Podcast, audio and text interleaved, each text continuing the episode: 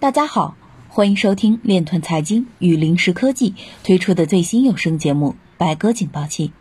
本节目将每期为您呈现区块链项目的安全简报。首先为您呈现今日简报。央行上海总部表示，加大监管防控力度，打击虚拟货币交易。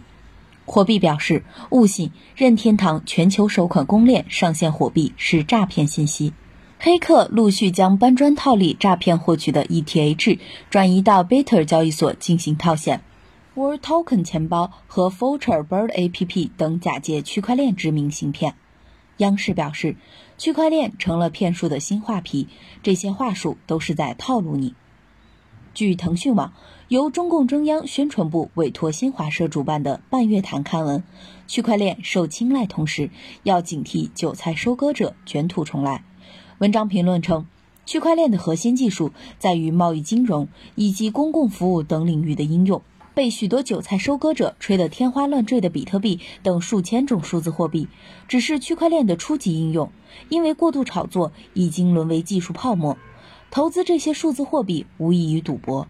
事实上，作为一种技术手段，区块链本身并不能创造财富。只有将区块链技术与各行各业相结合，通过区块链技术的创新应用，改进生产生活，才有可能激发财富创造的活力。本期白鸽警报器到这里就结束了，感谢您的收听，我们下期再会。